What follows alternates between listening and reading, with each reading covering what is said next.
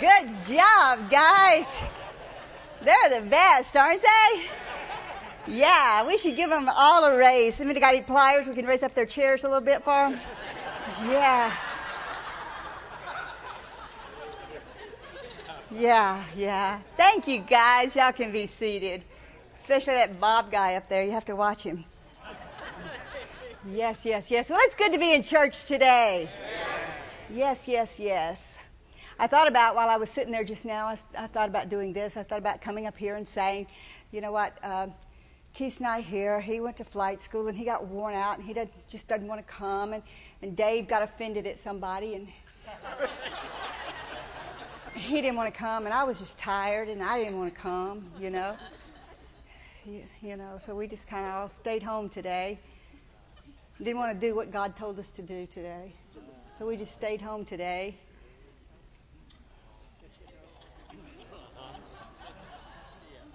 And just turn off the lights and go home.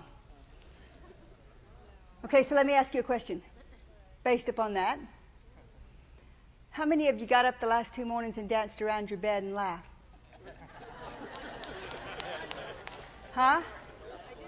About half a dozen people? So why do we have to do what God tells us to do and nobody else does? Ooh, burn. Right? Right? We have to do what God tells us to do, but nobody else has to do what God tells them to do, right? Huh? Huh? Everybody has to do what God tells them to do. Or they should. Because it would have been real sad this morning if just nobody would have showed up for any of the services. What if Bob or none of the players would have wanted to felt like showing up this morning or none of the singers, they would have just said, we don't want to today. We don't want to obey God today. And we didn't want to obey God today. And Kim didn't want to obey God today. And I didn't want to obey God today. And nobody just didn't want to obey God today. Be a big bummer today. But y'all didn't obey God today, so get up. Repent. How many of you were here Friday night? Raise your hand. Okay, get the smiles on your faces. You got to do it in front of everybody now because you didn't do it at home. Ha, ha, ha, ha. Okay, get your twirlies on. Get your twirlies on. Everybody's got to do them a twirl. Yes, ha, ha, ha. Some of you still ain't doing it. You know what you are? You're just like you were when you were 13, 14, 15, 16 years old, rebellious teenagers. That's what you are. No, one more time. Everybody, see if your neighbor's doing it and then tell on them if they don't. Ah, ha, ha, ha, ha, ha, ha. Yeah, there you go. There you go. It'll, like Brother Hagin used to say, it'll help you and it'll even do you good whether you know it or not. So you can sit down. Glory to God. Glory to God. You know what? I felt like that I needed to kind of carry over, and I said it in first service, what we did Friday night into this morning. Because so many people are going through life in the mully grubs, in the down in the dumps. And God gave me a title this morning, and it's called Choose Life. Choose life. So let's look at the verse that t- pertains to that, and we'll just jump right into it. Deuteronomy 30, verse 19. It says, I call heaven and earth to record this day against you, that I have set before you life and death, blessing and cursing. Therefore, choose life, that both thou and thy seed may live. Now, you understand, most people think they're choosing life. If you were to ask them, what are you going to choose today? Life. What are you going to choose today? Life. And you go through the crowd and you ask them, what are you going to choose today? But not an hour into you being around them, they're going to start talking some form of death. Death about their finances, death about their family, death about their relatives, death about their marriage, death about their body, death about something that pertains to them. And that's not life. You have to make a choice, a conscious choice to choose life. And the worst thing about being a minister, the worst thing about being a pastor, the worst thing about being a person that has any input into other people's life is when you see people and you've put things into their life and you know what they know and they're like what I just said. How many of you have ever been a teenager? what about the rest of you? You just skipped that phase, I know. And mom and dad told you not to do something. They told you not to date that person. They told you not to wear that outfit. They told you not to smoke that, not to drink that, not to do that, not to go there. But as soon as you got away from them, what did you do? What did you do? That's what you did. That's what you did. That's who you went with. That's where you did. That's what you. That's just what most people did. Because they had to find it out for their own self. And that's what happens so much of the time when you're a minister or you're trying to help people and stuff. You tell them, you say, you know what, Greg, don't go that way. Don't do that. Go this way, do that. But you know what? So many people still have to find it out for themselves.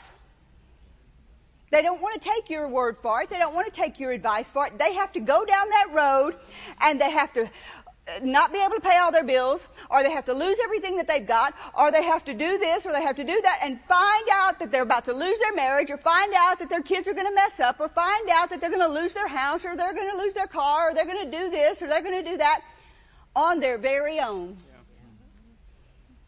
And it doesn't matter how bad you hurt for them. It doesn't matter how much you see ahead for them. It doesn't matter how much you could tell them. It doesn't matter if you could spell it out for them and, and hold their hand. Does it with your kids? You, you who have kids, raise your hand. Have you told your kids exactly what to do and they did just the opposite? And they still got hurt? They had to find out for themselves. Well, that's the way it is with the things of God. The God that I serve, I wonder sometimes if people really know Him. The way they talk about Him. I have a wonderful God. He is an amazing God. He is a loving God. He is a faithful God. He is a true God. He has never let me down. Never, ever, ever, ever, ever let me down. He's always there for me. He wakes me up in the morning with joy. He puts me to bed tonight with, at night with peace. And throughout the day, he holds my hand and tells me what to do all day long. And he never leaves me without the answer. Never, never, ever, ever. He's never, never left me. Never forsook me. He's always been there for me. There's never been one time, ever, ever, ever, that we've not been able to pay a bill, not been able to pay our payroll, not been able to. He's never, never, never let us down. I know there's been a time or two that Karen's got her feathers in a ruffle and wondered where it's going to come from, but has it always been there? It's always been there. Karen thinks if it's not there a week in advance, it's not there. she would have never made it when we parted the Red Sea, I don't think. But, but she's getting there. She's getting there. But God has never let us down. That's the God that I serve. He is a God of life. He's not a God that you just barely, barely make it through life. He is a God that brings you joy. He brings you happiness. He's not a God that you just endure life. That's not life. Life is happiness. Life is overcoming. Life is victory. Life is that you don't wake up in the morning and say, it's another day. I have to get up and do this. Life is, you enjoy waking up in the morning. You enjoy seeing your spouse. You enjoy being around the people that you're around. You don't have to get up and wonder, oh God, who am I going to come in contact with today? What am I going to have to deal with today? Am I going to have to deal with this many fires today? I tell you what, I doubt seriously that most of the people in this room put out more fires than Dave and I do in a day. Is it true? I doubt seriously that most people get more emails or texts than, than we do. Well, you see how we got two churches. Look at all the people in these churches. And this one's tried to commit suicide, and this one's run off with this one's wife, and this one's happened with this, and this one's this is happening, and this is happening, and we deal with it all day long. And if we let people's problems and the things that's going on in people's lives around us get us down every time we hear something, then we would just be like this all day long. We have to choose life. And we have to choose good. Because that's the God we serve. He has the answers. He's a good Father God, and He chooses that we choose life. He gave us the answer. Choose life. He gave us the answer. It was an open book test. You know, when you went to school and they were going to give you a test, didn't you always love the open book ones? Gave you a pop quiz? Well, it's going to be an open book test. Yes. Well, this one is open book. It says choose life. So, how do you choose life? How do you do it? What is life? Is life? Your TV set, the action shows, your friends, your relatives, everybody that you come in contact with that's doing bad things, your boss, your friends, your neighbors, everything that you're going through. That is your life. That's what so many people are looking to for their answers. And that is not the answer. When you choose life, you choose what God says about it, and you say what God says about it. That's how you choose life. Is by choosing what He says and what He does about it. Not by choosing what somebody else said about it and by what somebody else does about it. That's the only way you can choose life. And just like what just happened this morning, when we said Friday night that you will be weak if you don't choose to choose joy, you're choosing death. You chose death in that situation. Already, people in this room, all over this room, decided to choose what the devil wanted them to choose because they chose not to wake up in the morning and laugh at their situation. So they've already given the devil this much of a foothold in their life. Now, me as a pastor, you know what I would like to do? Get up, Kim. If I was your mother or your father, I'd want to go. Yes. and I know I could get, get sent to jail if I was in today's society for doing that, but that's what I'd want to do. Why? Because I know what can happen to you later on in your day or later on in your life because the devil will come back and if you don't have that joy in your life, then he can just squash you. Like a bug. Thank you, Kim. Because I know how easy it is for the devil to just squash people. And he's out to squash you like a bug. But if you have that joy in your life, he can't squash you. So what he's going to do is make you think it's not important that you do that. There's no big deal to it. Well, what is a big deal then? That you stay down in the dumps? Choose life. How do you choose life? By doing what Jesus said, by doing what he does. So let's look at some more scriptures. All right? Proverbs 18:21. Everybody in here said they wanted to choose life, right? Ten people over there do. So I'll just talk with them. 1821 in King James says, Death and life are in the power of the tongue, and they that love it shall eat the fruit thereof. The Amplified says, Death and life are in the power of the tongue, and they who indulge in it shall eat the fruit of it. For death or life. The Living Bible says, those who love to talk will suffer the consequences. Men have died for saying the wrong thing. That means women too. The Message Bible says, words kill, words give life. They're either poison or fruit. You choose. Now, first service, I talked about this, and I think it's very important that we understand this. We are like sponges. Your spirit is like a sponge. And whatever you put in it is going to come out. Whatever you feed it, it's going to come out.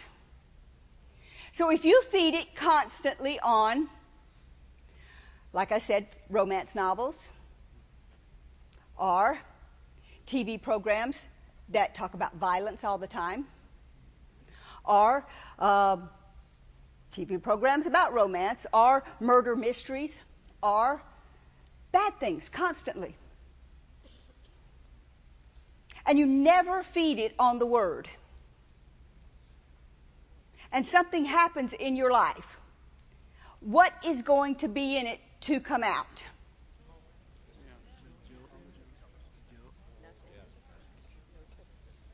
What's going to be there to come out? How many of you have ever seen? Now, I don't watch TV anymore, but I've heard enough talk about it. The, the shows that are on. What do they normally start with? Somebody got killed. What is that? Death. So, what is the devil instantly trying to promote in your life? death. He wants death working in your life night and day. He doesn't want life working in your life. So, what's going to come out of you is going to be death. So, you know, one thing you should at least do, if you're going to watch all that stuff, is at least give it equal time with the Word so that you could at least balance yourself out on the scale so that if something did happen, you would have something to come out. But what's happening is people are, are feeding themselves on all the stuff. They're feeding themselves on their job and they're dealing with people all day long that are negative. They're dealing with the world's people and they're, de- working with a person next to them that's negative all day. And they're. And they say negative stuff about their neighbor and they say negative stuff about their boss and they're a gossip and they are negative, negative, negative, negative, negative, negative, negative. Then they get home to their husband and he says something. And what are they to him? Negative. Negative. Negative. Because that's all they have in them. That's all they've heard all day long. He's negative. I remember, now no laughing at me, all right? Y'all promise? No. Everybody says no. I remember when I was working in the secular world, I was working for a doctor, and all day long, I told people what to do which I still have a big job that does that, you know. And I don't mean that in a bad way. That's just part of my job, is directing people as to what they need to do, you know. And it was one of my first ones that I did that. And I was constantly, you know, I managed a doctor's office that I had like 26 people underneath me at the time. And I was constantly doing that. And I remember one night, I had dealt with stuff all day long and I was telling people what to do and I was telling people what to do. And I came in and, uh, I don't remember how, what I told, but I walked in the door and, I, and uh, Keith was there and he'd been at work all day or school or whatever the situation was, teaching all day. And I came in and it was supper time or something and I said, get that plate, do this, do that. And he looked at me and he says, whoa! Whoa! And he just waved his hands like that. He says, You're home now. what was in me? Huh? Telling people what to do. That's what I'd been doing all day long. So that's the words that were coming out of my mouth. It's what I had in me. It's what I knew. It's what I'd been doing all day long. And that's what we do. Now, if somebody messes up that's around us, and we don't have anything in us but what we've been feeding on the TV, or our jobs, or our negative in laws, or our friends, or our people that are gossiping, or our text, or our emails, or whatever's going on. And nothing is positive. And somebody around us messes up. What are we going to give them? What's in you? Judgment or negative. There won't be any peace or anything to come out of you. Let's read a verse about it. Galatians 6 1.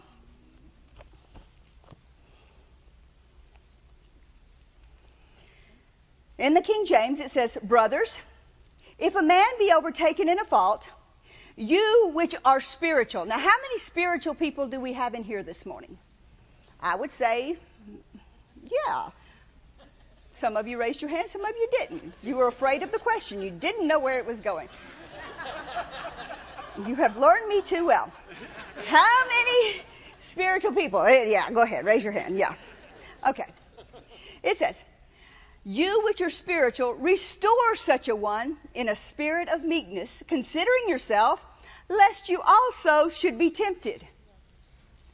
Now, the Amplified says it this way If a person is overtaken in misconduct or sin of any sort, you who are spiritual, who are responsive to and controlled by the Spirit, should set him right and restore him and reinstate him without any sense of superiority, with all what? Gentleness. Gentleness. With all what? Gentleness. Gentleness keeping an attentive eye on yourself, lest you should be tempted also. Now, how is it possible? Somebody really smart in here, stand up. If you're really smart, stand up. Come on, yeah, be, yeah, stand up. Thank you, thank you, wise, wise. How is it possible, Kevin? See, he's the only one. He knew he was in first service. He already knows the answers. He's going to make a good confession. How is it possible to help someone if you ain't got nothing in you? None possible. None possible. Do you have to have something in you to help somebody else? Absolutely. What if all you got in you is action violent shows. What are you going to put out? A lot of violence. A lot of violence. And actions. And actions. ain't to be pretty. It ain't going to be pretty. No. Violent actions. So how can you thank you, Kevin? Yeah. How can you who are spiritual, what does it take to be spiritual? What do you got to be filled with? What do you got to be filled with to be spiritual? TV. Romance novels. Gossip.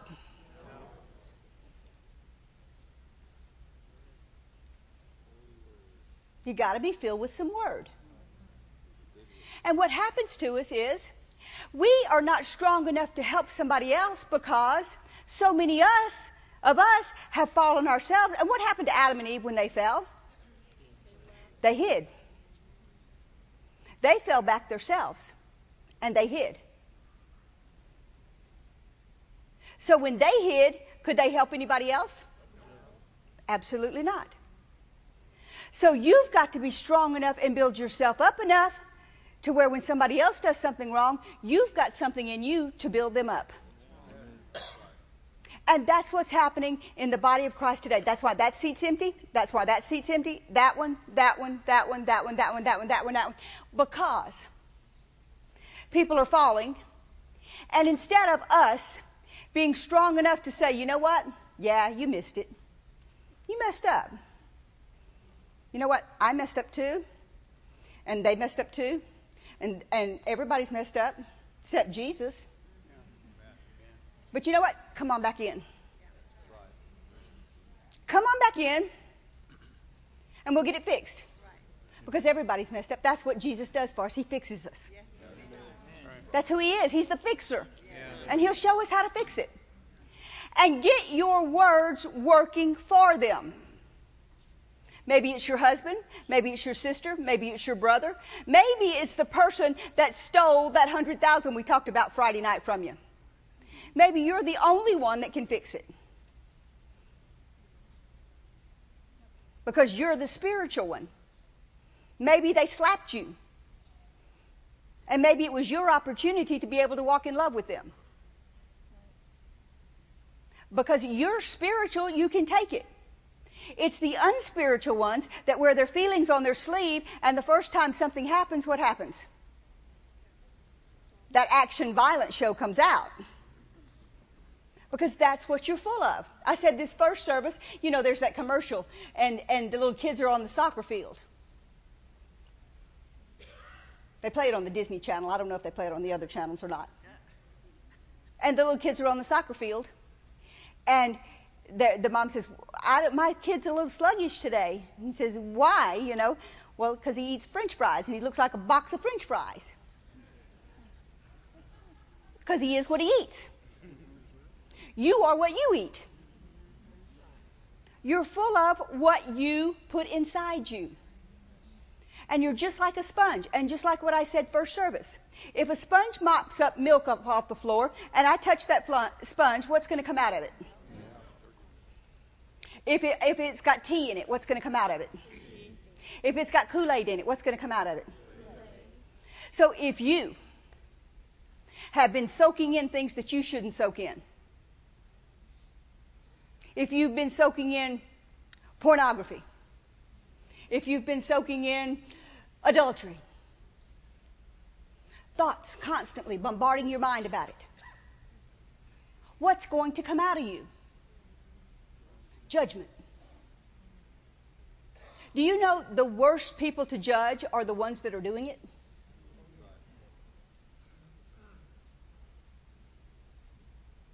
People are real quick to judge. See how quiet it got on that one? The reason that they judge is because they don't want anyone knowing that they're doing it. So they're very critical of other people that are doing the very same thing because they don't want anyone to get too close to them. So they'll be real judgmental of someone else that's doing those very same things. And that's what this verse is talking about. It's don't put, do it without a sense of superiority with gentleness, keeping an eye on yourself because you'll be tempted to do the same thing. We should restore each other. We should be ready to build each other up. And how do we do that? When somebody messes up, it talks about it. Let's, let's look at another verse here just a minute and you'll understand what I'm talking about. Proverbs 18:14 in the King James. The spirit of a man will sustain his infirmity, but a wounded spirit, who can bear it? The strong spirit of a man sustains him in bodily pain or trouble. But a weak and broken spirit, who can raise it up or bear it? The NIV says, a man's spirit sustains him in sickness, but a crushed spirit, who can bear? The message says, a healthy spirit conquers what? adversity. But what can you do when the spirit is crushed?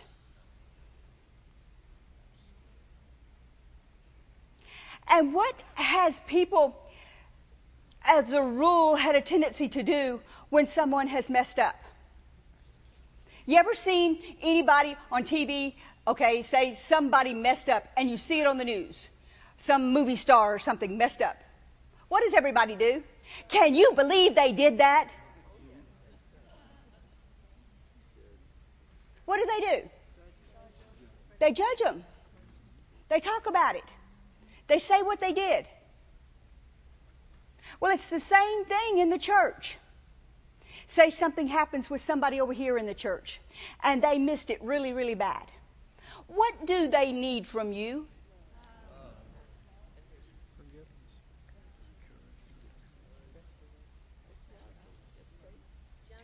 They need you to not voice it one more time.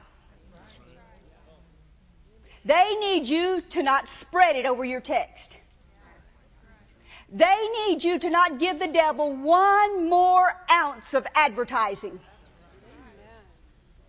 They need not. Do you know our society today can spread a rumor around the world that's not even true in 30 seconds? People don't even know if it's true or not, but it's around the world. Is that who we are as Christians? Is that our job to do that? So what if it is true? So what if you heard Greg had an affair today? He didn't, but so what if you heard that? Is the right thing for you to do for Victor to start talking? talking did you hear about Greg? Did you hear what happened? Bless his heart. Let's pray for him. All in the guise of let's pray for him. But you know what it's doing? It's still doing this. And words do what? Kill and they hurt people. And what will it do to Greg if he wants to walk back in these doors here? It'll make it very, very, very hard for him to come into a place that he should be welcome to come back into. The place that should be secure for him to be able to come into. The place he should be welcome to come into. So he messed up. Raise your hand if you never messed up. I don't see a one, and I got TV lights, but let's see. Look at your neighbor, see if their hand's up. Check it for me. I, I don't see a one of somebody that's never messed up. This should be a haven for mess ups. When we started this church, the Lord dealt with me about this is the place of the second chance. And I believe it with my whole heart. It's a place that if somebody has messed up so bad that the whole world cast them out and talked about them, they should be able to come in here and all they would get is somebody that would love on them and never talk about them again as long as they live. That's who we are supposed to be. Words hurt people. Even under the guise of, let's pray for them. If they had an affair, if they did drugs, if they smoked marijuana, if they talked about somebody, if they did something wrong, what is your job to do? Zip it. Because every person that you tell is going to tell five. And they're going to tell five, and they're going to tell five. And who's getting magnified, God or the devil?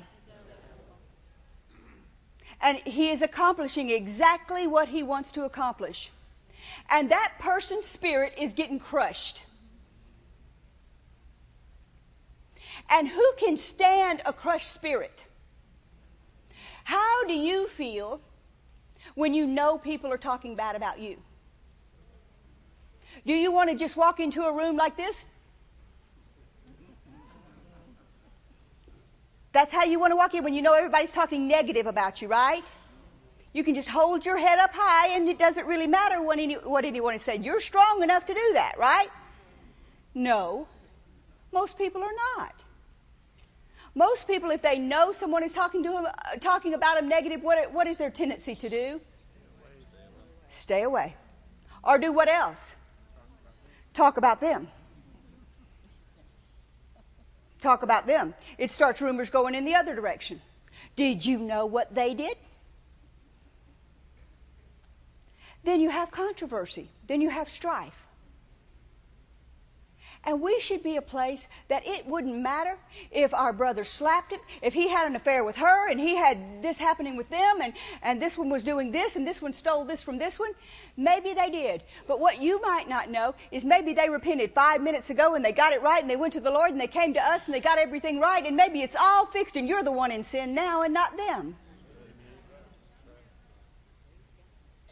We should be a place that God can wrap his arms around people and love them and coddle them. And you know what? If they messed up, it's between them and God, not between you and God and them. Because he is a God of love. And I don't want him judging me on the basis of me judging somebody else. I don't want him correcting me on the basis of what somebody else has done because I've corrected what they've done. Or said whether they did it was right or whether they did it was wrong. I want my words building them up. So if Greg messed up, my only words were, I, you know what? I don't know what happened to that. I know Greg's a good man. Everything I've ever seen him do, he's been faithful. He sat there in the church. Change the conversation with the people. Teach them how to be good Christians. Amen. You who are spiritual do what? How many spiritual people did I have in here? How do we restore such a one? We begin saying something positive instead of something negative. You find something good to say about them. You say, every time I saw Greg, he was sitting right there on the front row, faithful as he could be, serving every time I saw him. And that's what you do. And you just slap the devil in the face with what he's trying to start. And you let God work out whatever's going on in Greg's life with Greg. And you trust him to work out what's going on in your life with you. And you get your words working on it. Now that's talking about somebody far away from you that you might not know. Let's get a little bit closer to home. Hmm? What about if your spouse messed up? What about if they did something really, really dumb? Is it our job to get our words working negative and correct them because we know what went on with them? Where does it say anywhere in the Bible that you are to tell your spouse and correct them and judge them for what they did? It's the same thing. Maybe they fixed it and you don't know it. We was talking about this in first service. Get your words working for them. Get your words saying something positive about them. I said it this way, and I guess I can say it again because y'all are really quiet in here and you could use the break. Maybe there's men in here today. I mean, I ask this question. How many women in here have ever watched a romance show or read a romance book and saw the guy in there, and he was just this mushy, loving, caring, and he did everything for you. And I mean, he was just the perfect, perfect guy. And um, he did it all right. And your husband has always done that all the time. I mean, he's always spot on all the time, and he's mm, everything perfect. Yeah, that's what I thought. That's just what I thought. Uh, so we really shouldn't base our life on romance novels. Because you know what? What it does is it sets a precedent that can't be true, that, that's fake and false. And the devil gets in and he tells you and makes you say things like, I don't have a good marriage and gets these words of negativity working in your life. And instead of life, you have death. I don't, Victor's not a good man. Why did God make me marry him? Endure this forever. Shannon wakes up in the morning and says, God, why did you give me that man? No. She's saying positive things over him instead of watching some show and sitting there and thinking he's no good because he, he didn't bring her a rose today. Like I said, first service, did she give him one? And it's the same thing with the guys. So many guys go through life thinking, well, I didn't get the perfect wife. She's not got everything right. She doesn't look exactly right. She doesn't look like a Victoria's Secret model. yeah. Maybe we should buy you a new mirror.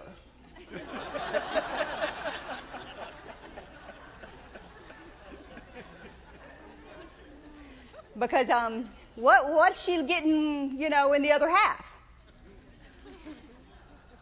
What, somebody's still laughing back there. you know, I mean, yeah, let's live in reality.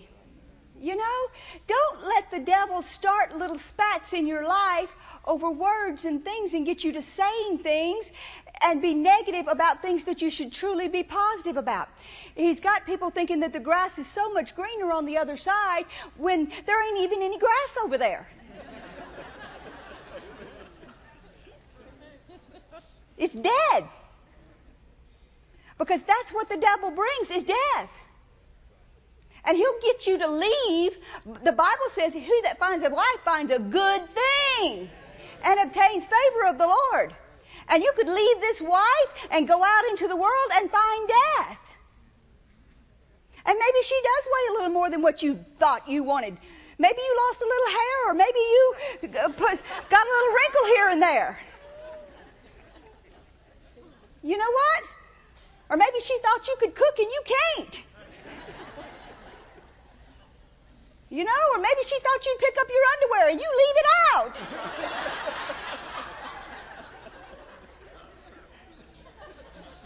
right? Choose life. Choose the positive.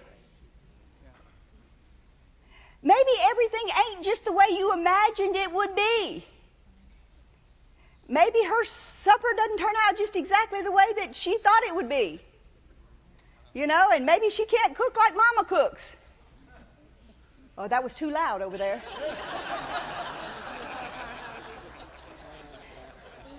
yeah. But maybe you don't mow the lawn either, you know? Or maybe you can't work on a car. You know, I mean, there's trade-offs. How many of you got the exact, exact, exact, exact thing you were looking for in a mate?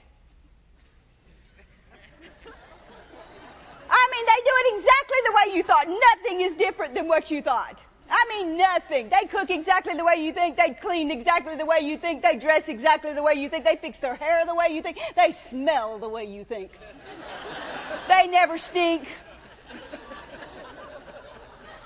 They wake up in the morning and they looking sharp. huh? Did you get any surprises when you married them? Huh? How many of you got some surprises when you got married? Yeah, you got some surprises. But you know what? That's called life. And that's what brings joy to your life. You should embrace those things. I tell Keith all the time, hey, you married me? Nobody made you. I am, I am full of life all the time. I never change. Dave gets so tickled at me, he'll just sit there and look, because we'll be in the truck and Keith and I'll be in the front seat or something, and Dave will be in the back with us or something and going somewhere. And I'm constantly, okay, Keith went to flight school recently. Let me tell you the story, and then I'll get back to that other one. And the, the lady, he had a lady examiner giving him his test this last week or so. And uh, she was in the back and she was giving him his flight exam. Okay? And she, their objective is to distract the pilot so that they will mess up. Okay? That's their objective. Okay? So Keith's up there. He's got a fire in one engine. He's got icing on the wings. He's got a mess going on in the cockpit. All these things are going on. And the lady examiner is trying to distract him, talk to him, tell him things, do things. And he said, I just ignored her, and in a few minutes I answered her question. I said, and I think it was Dave that said it first. He said, that woman was no way going to distract him. Does she not know who your wife is?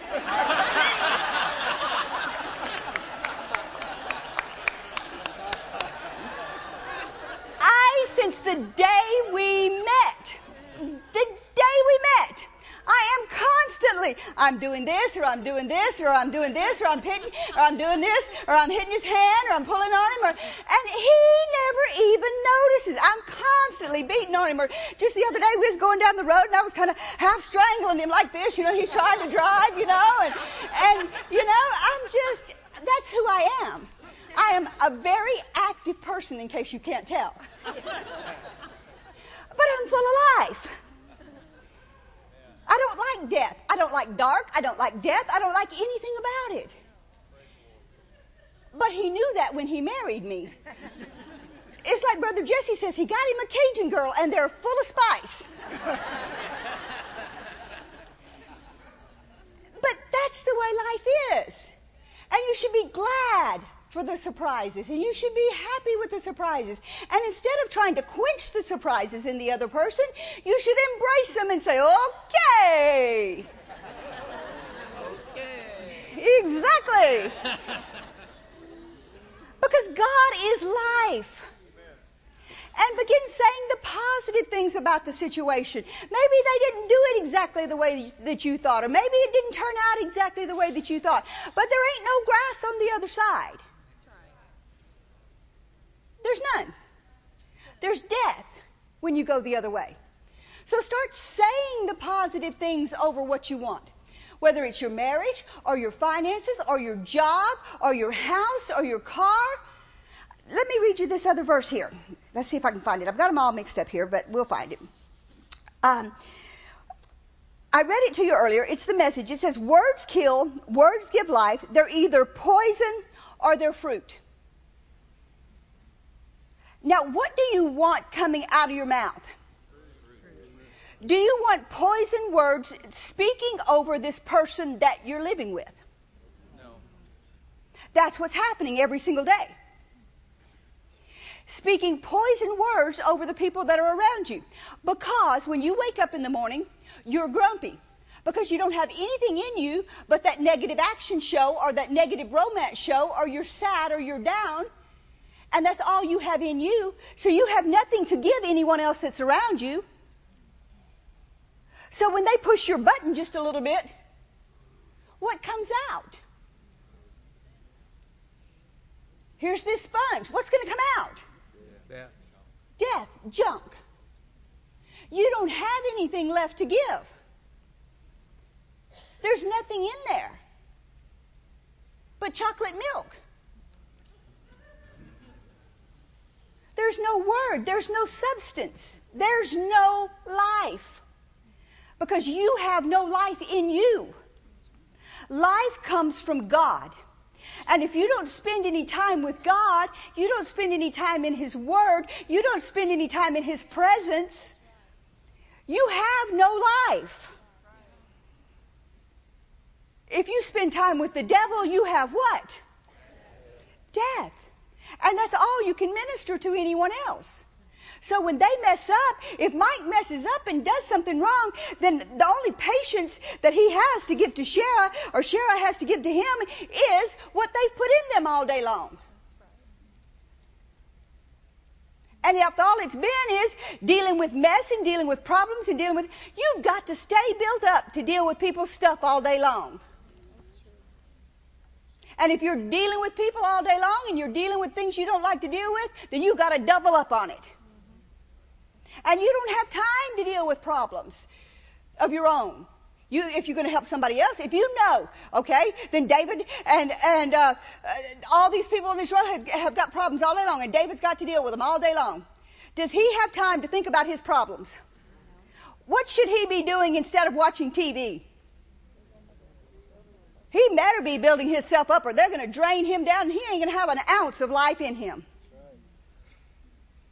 Say he's got family members or he's got people that's pulling on him constantly, constantly draining him, taking his money, taking his life, just draining him.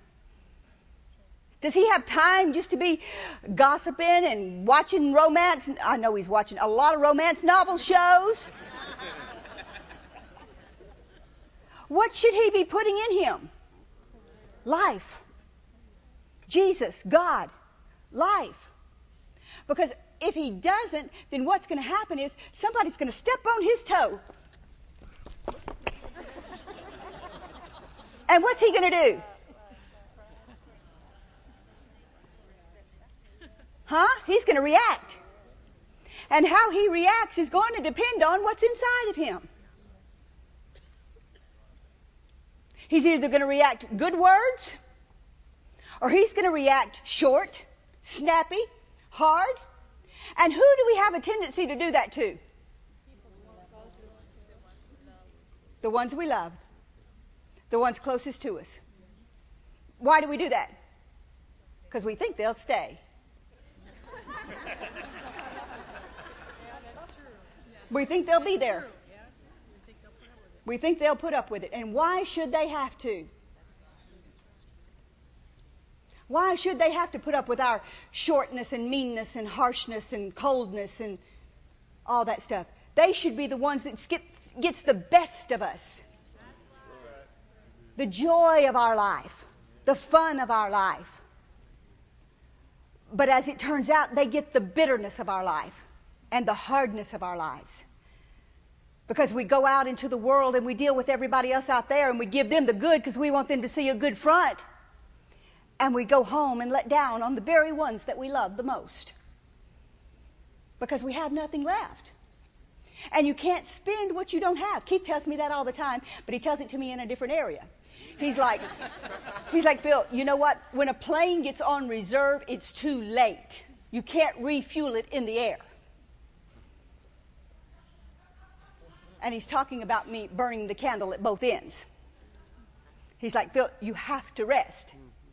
You have to rest. Sometimes you have to rest. When you get on reserve, it's too late if you're in the air. And that's what he tells me. He's like, You're in the air and you're about on reserve. So I know what that means. Now you know what it means if you ever hear him say it. It's like, You're in the air. In other words, stop, rest, refuel. And it's the same way with you. And it doesn't just mean sleep and eat. Refuel means build yourself up on the inside so that when these words spout out of your mouth, they're not bitter. They're not hard. They give life to somebody. They encourage somebody. They build somebody up. They help somebody. Because we that are spiritual should restore the people around us. And maybe the person around you is strong enough and they don't act like it bothers them when you do that to them. But you know what? How many of you in here really like to be spit upon all the time? Or somebody take out all their troubles on you? It gets old, doesn't it? Nobody likes it. Everybody likes to be around happy, joyful, full of life people. And that's who we're supposed to be. And that is the God that we serve. He gives us the things on the inside of us. But if we're so flying through the air on reserve, we don't have anything left to give. And that's where most people are. Not just Phyllis. There's a lot of you been flying through life on reserve. And you don't have anything left to give. There's nothing left in your in your gas tanks. There's nothing left to give because you're trying to do what people that's been in the ministry 46 years have done, but you're, you can't do it because you, you haven't started at square A and you're on reserve. And you got to go step by step by step, keep filling yourself up, giving it out. Fill up, give it out. Fill up, give it out. And that's the way you grow and you fill up and you give it out in love and you help that person and then the next person that comes along you help them and you're going to find out you're going to be growing on the inside and you're going to have forgotten all about these little tests and trials that's going on in your life. You just forget about them they just disappear. They just go away. By the time dave and i are done dealing with the day it's like do we have something going on that we personally need to deal with? Is there something going on? What about our spouses? What about our what about this? What about that? What, where are we supposed to be tomorrow? Because you don't literally have time to think about it. You're so busy dealing with all the other things that are going on. Neither one of us knew where we were going to be Thursday. Okay, where are you going to be? Oh, where are you going to be? And you can get so wrapped up in doing the things that you're doing for the Lord and so built up in restoring other people. That you have so much inside you. If you spent just today thinking about how can I restore my spouse? How can I restore my kids? Yeah, they messed up and they were mean to me and they treated me bad and they said all these things about me. Think about somebody. Who did that to you? Think just a minute. Who treated you bad? Most everybody in here's got somebody they can think of.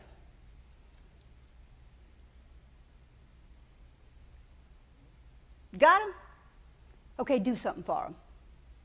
Restore them. Figure out a way to restore them. You raised your hand. You said you were spiritual. I saw you.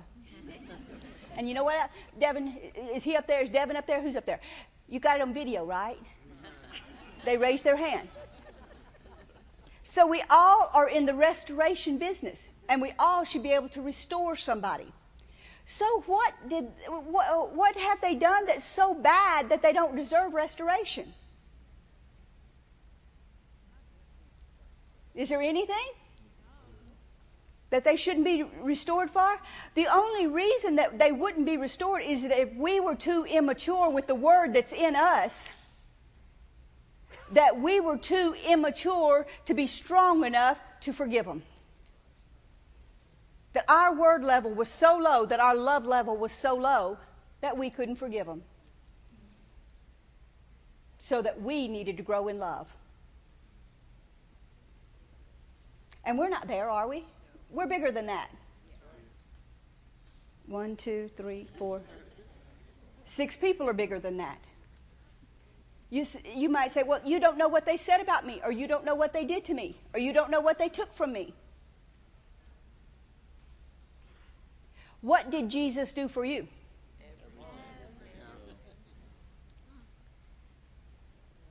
Did he do something for you when you didn't deserve anything? He gave you life. An abundant life. Did you deserve it? Nobody deserved it. But He gave us everything, even though we didn't deserve it. And we are supposed to be the examples of Him here in the world. And that's what we're supposed to do for the people. And I'm not going to come in contact with that person probably that mistreated you. But why do you think they probably mistreated you?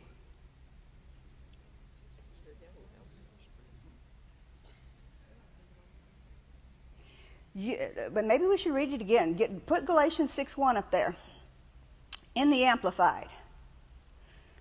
And let's all just read it together.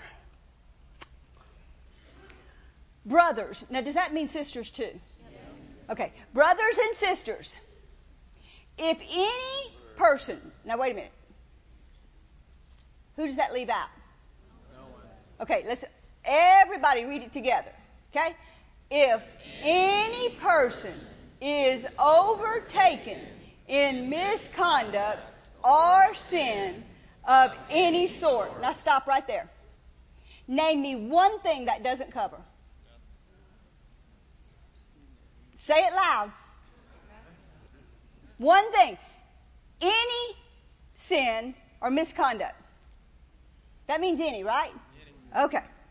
You who are spiritual.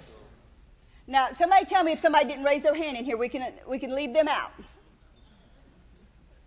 But I think everybody did. Okay. You who are spiritual, who are responsive to and controlled by the Spirit, should set him right, restore, reinstate. Say, that's me. I'm spiritual. Some of you still ain't saying it. Remember at the first of the service, we had some things happening, and we said that that meant that people were what? Teenagers. Just because their mama told them to do something, they would do just the opposite. And we're not that way, right? Right. The reason that you don't want to be that way is because you don't want it happening to you. You ever heard of a verse called sowing and reaping? What if you did something? God forbid I would ever do anything, and I wouldn't have people that cared about me enough. Sometime I heard somebody say this.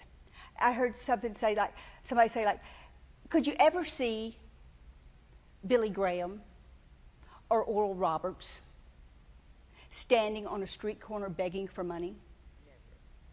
Never. Could you ever see that happening? Could you ever see them standing on a street? Why?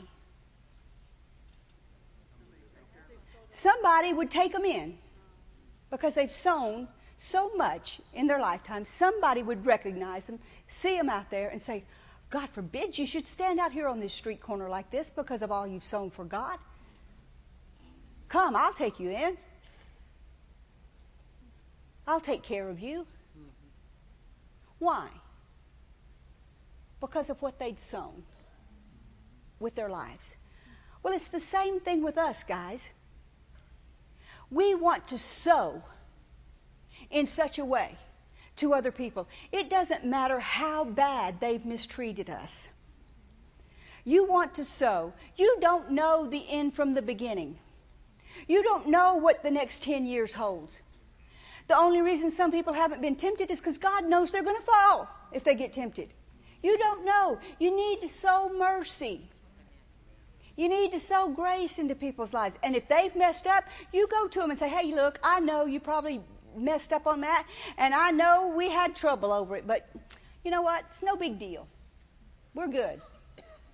And walk away. Don't even make them face you and look at you about it, or let them know in some way. Restore them to their place in God. Don't ever leave a person to where they can't get to God Yeah. because of something that's happened with you and them. And if it's a separation between you and them and God, fix it. Would you want something happening to you?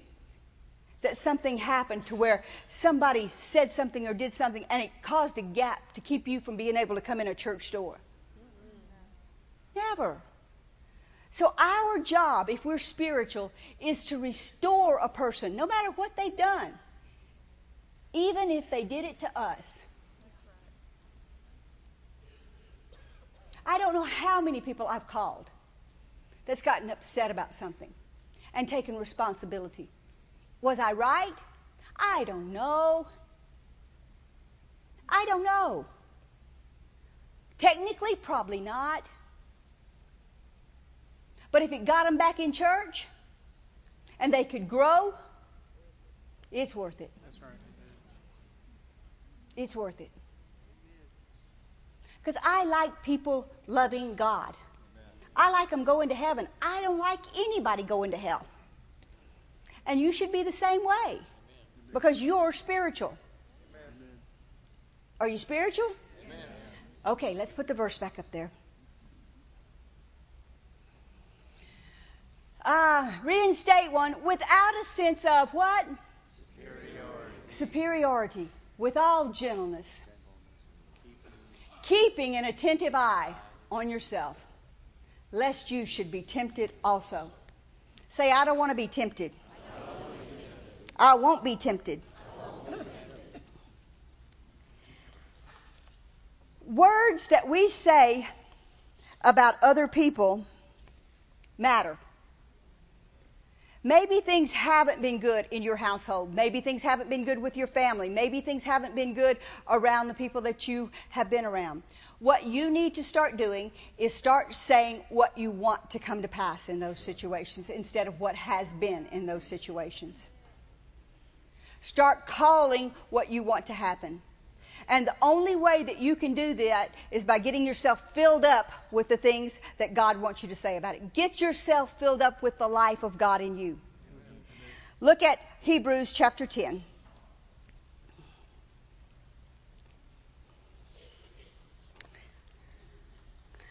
Verse 24.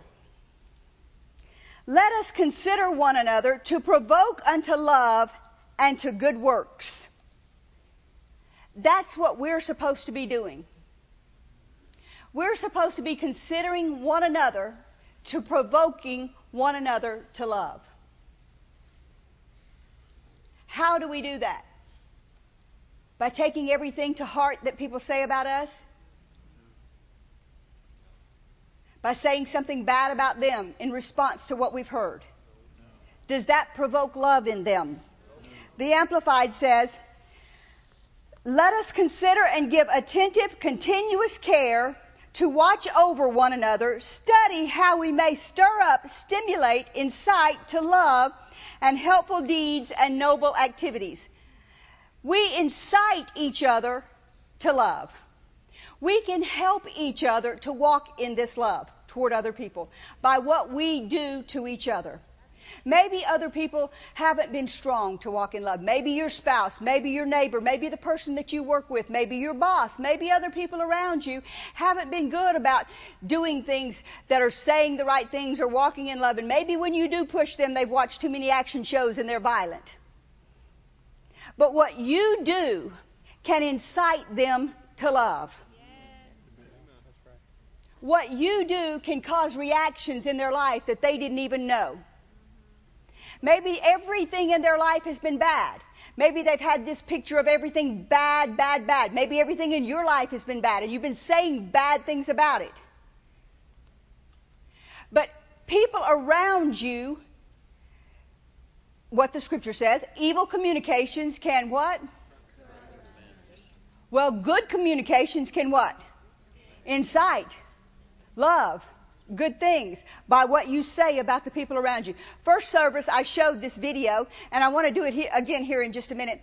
But I want you to understand, whatever is rooted and grounded in your thought processes and in your mind and in your heart about your past, no matter how bad your marriage has been, no matter how bad this situation was, and see, it's still too quiet in here about going and, corre- and forgiving and correcting those people.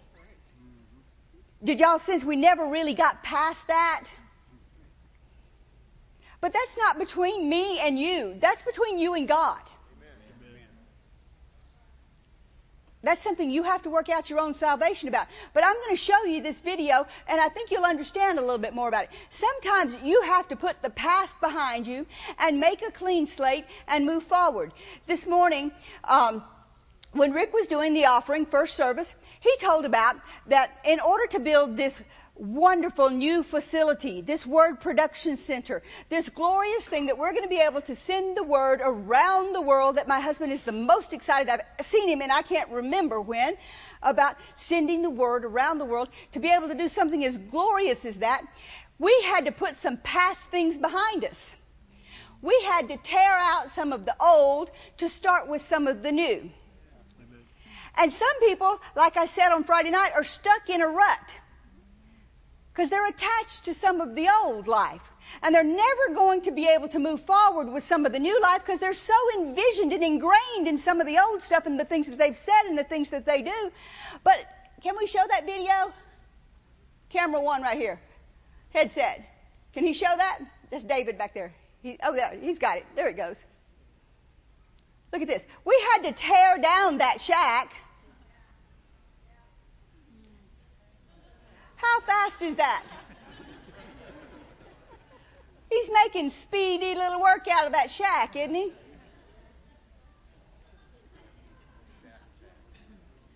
And we just used that shack not too long ago. But it was kind of an eyesore.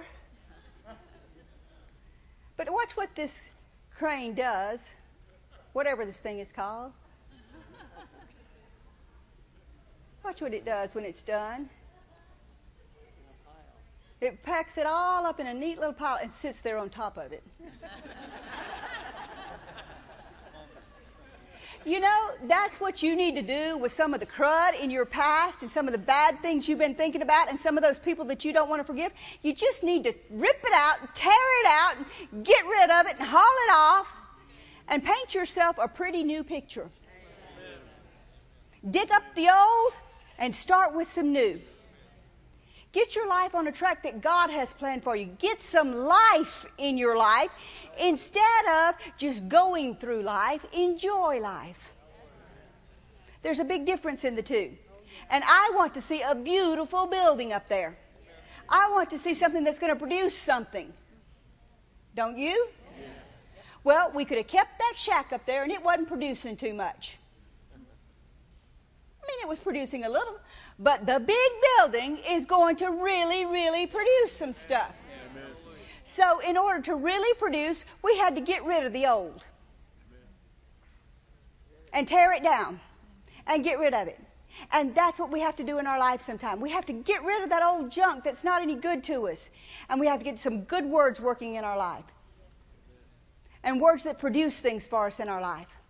And words that benefit us and benefit the people around us. Maybe your wife can't cook. Maybe you should start saying, she's one of the best cooks around. I'm telling you what. Tiffany's sitting back there looking at me laughing. Yeah, she can cook, but, you know, maybe somebody else can't. You know, maybe she can't clean. You know, maybe he doesn't clean. Start saying positive things. Up. He always picks his underwear up off the floor. maybe he hadn't done it in 40 years.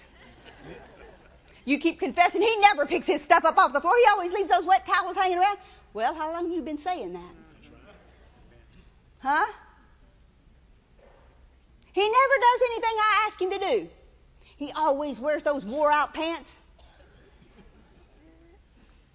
She always says things that embarrass me every time we go somewhere. How long you been saying that? My kids never listen to me. How long you been saying that? Those words are poison to you. They're death to you. They won't bring you any joy, they won't bring you any life. I just can't stand to work with them. We just can't get along. Well, keep it going. I, I know. I, I, how long have we been in the Word, Keith and I? And sometimes Keith will look at me and say, Phil, is that really what you want? And I'm going, no. You really want that to come to pass? No. And we've been doing it a long time, so I know it's easy to do. But we have to watch it. We have to have to watch these words that come out of our mouth. I just feel like crud today. Well, you want to feel that way all day long? Huh? I just hate the way I look. Well, how long are you going to hate it? I just hate my hair. Well, how long are you going to hate it? Get some positive words working for you. If you got to put them up on your mirror, if you got to write them in your phone, if you got to put them on an iPad, if you got to write them wherever you can see them, whatever has been haunting you and bothering you, get some good words coming out of your mouth. Get the positive things. I've got the world's best marriage. My life is totally awesome. I'm a blessing to everybody I come in contact with. I bring joy to everybody I see. Maybe everybody that sees you right now runs.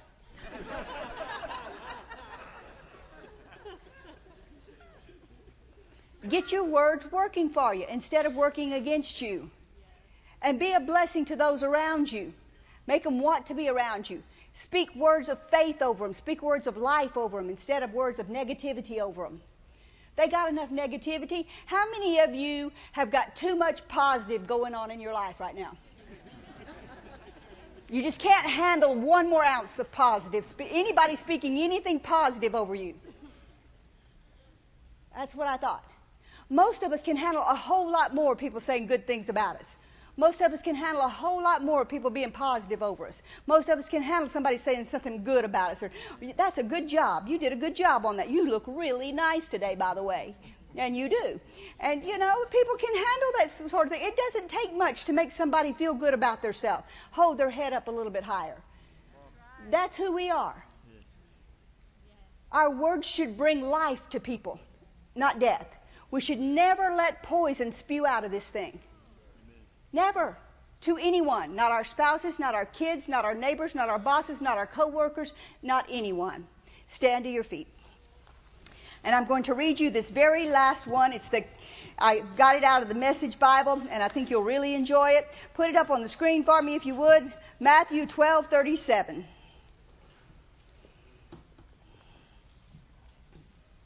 Read that with me. Words can be your salvation and words can be, ooh, ouch, right? What do we want? Salvation. Salvation. I believe every person in here wants salvation, not only for their self, but for every person that they're around, right? We're not a selfish people.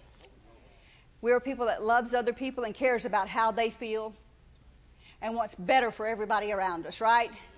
Thank you, Lord. You guys got something?